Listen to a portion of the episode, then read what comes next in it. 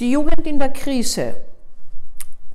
Derzeit ist es eine ganz ernste Krise für Junge, natürlich auch für Alte und Erwachsene, aber auch für Kinder. Die Kinder- und Jugendpsychiater schlagen Alarm. Die Zahl der Selbstverletzungen nimmt drastisch zu, aber auch die der Suizide. Und zwar nicht aus appellativen Zwecken oder weil man irgendwas unbedingt erzwingen möchte und dann halt äh, einen, eine selbstschädigende Handlung setzt, sondern aus einer echten Not heraus.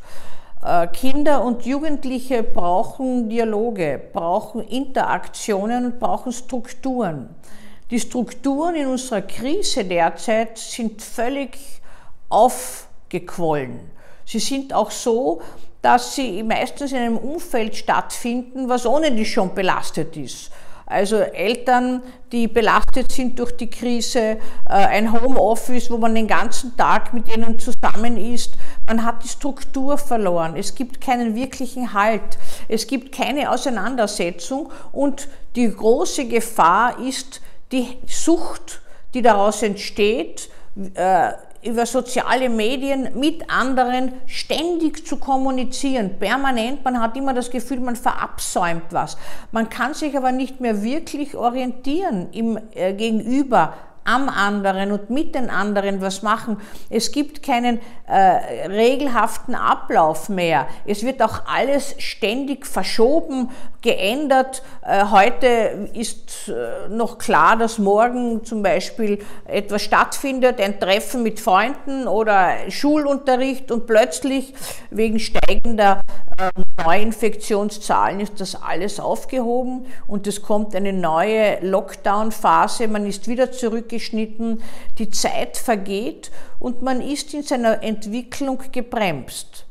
Selbstschädigende Handlungen, aber auch Suizidversuche, aber natürlich auch Suizide haben immer zu tun mit unlösbaren aggressiven Spannungen, die gegen das eigene Selbst gewandt werden. Die Frustration ist erschöpft, die Ressourcen sind erschöpft, man hat keinen Ausweg mehr und um überhaupt noch geerdet zu bleiben, wendet man diese Spannung und diese Aggression gegen das eigene Selbst. Auch die Depression ist ja im Grunde eine gehemmte Aggression, nimmt zu, manchmal auch in ihrer agitierten Form und insbesondere bei jungen Leuten, die ja sich aneinander messen, die voneinander lernen, die äh, sich strukturieren mit, miteinander, wo der Austausch so wahnsinnig wichtig ist und auch ein Stückchen frei vom Elternhaus macht äh, das fällt in diesen Zeiten alles weg. Es fällt aber auch die Struktur im Elternhaus weg, weil im Homeoffice verschwimmt dann alles. Die Kinder, äh, die, die, die Diensttätigkeit, die man zu Hause tut, die Aufgaben, die man tun muss, äh, die Spannung im Familiensystem, das alles bringt Kinder und Jugendliche an den Rand ihrer Kapazitäten. Dann gibt es so wenig äh, Kanalisierungsmöglichkeiten für Spannungen, Sportmöglichkeiten, auch Sportmöglichkeiten, wo Aggressionen abgelassen und nicht gegen das eigene Selbst gewandt werden. Äh, Outdoor-Sportarten, die also in Gruppen engen Körperkontakt praktiziert werden. Das ganze Rangeln fällt weg, das ganze sich messen, auseinandersetzen, spüren, riechen, wahrnehmen. All das fällt weg und hinterlässt eine unglaubliche Lücke, eine bedrohliche Lücke, sagen uns Kinder- und Jugendpsychiater, ähm, weil die Jugend am Ende ist mit ihren Ressourcen. Ich sehe das auch in der Erwachsenenwelt als Erwachsenenpsychiaterin.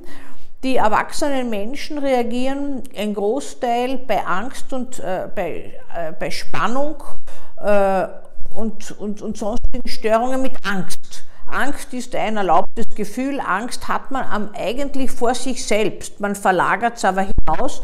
Man kann mit anderen nicht mehr umgehen. Man kann mit keinen öffentlichen Verkehrsmitteln fahren und man kann also sonst auch nichts machen, weil man hat einfach nur mehr Angst.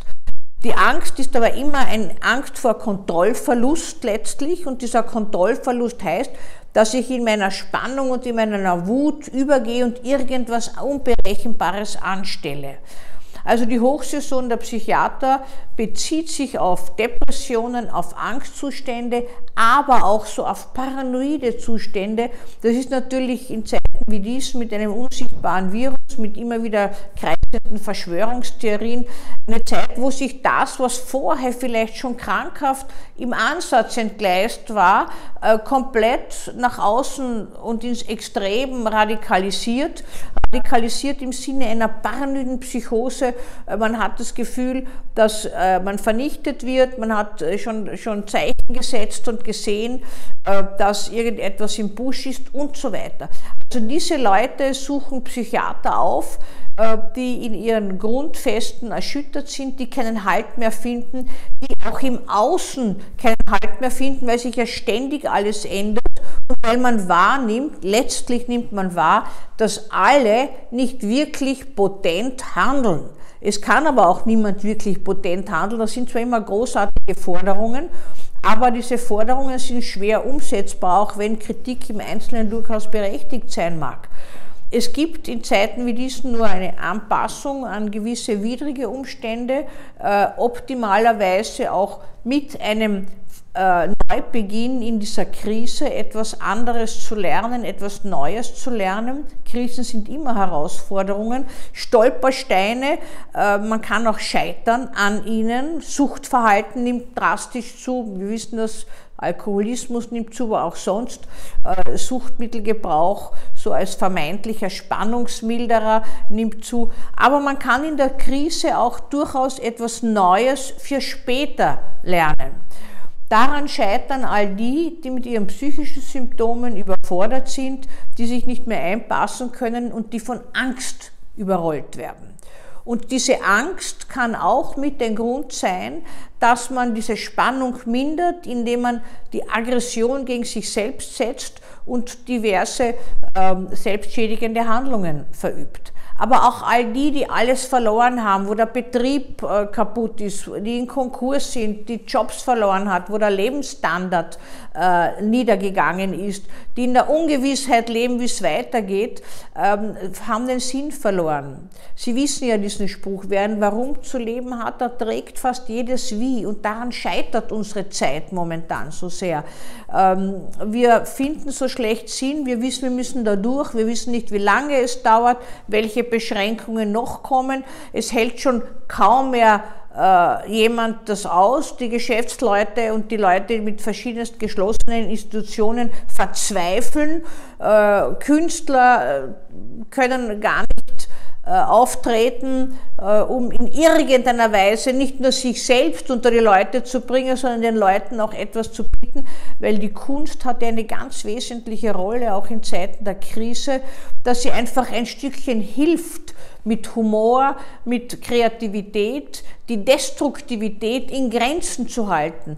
Das alles ist in Zeiten wie diesen, wo blanke Destruktivität einfach äh, vorliegt, wir ständig mit Schreckensmeldungen konfrontiert sind, eine enorme Herausforderung und leider trifft es, wie wir hören, sehr, sehr stark die Kinder und Jugendlichen.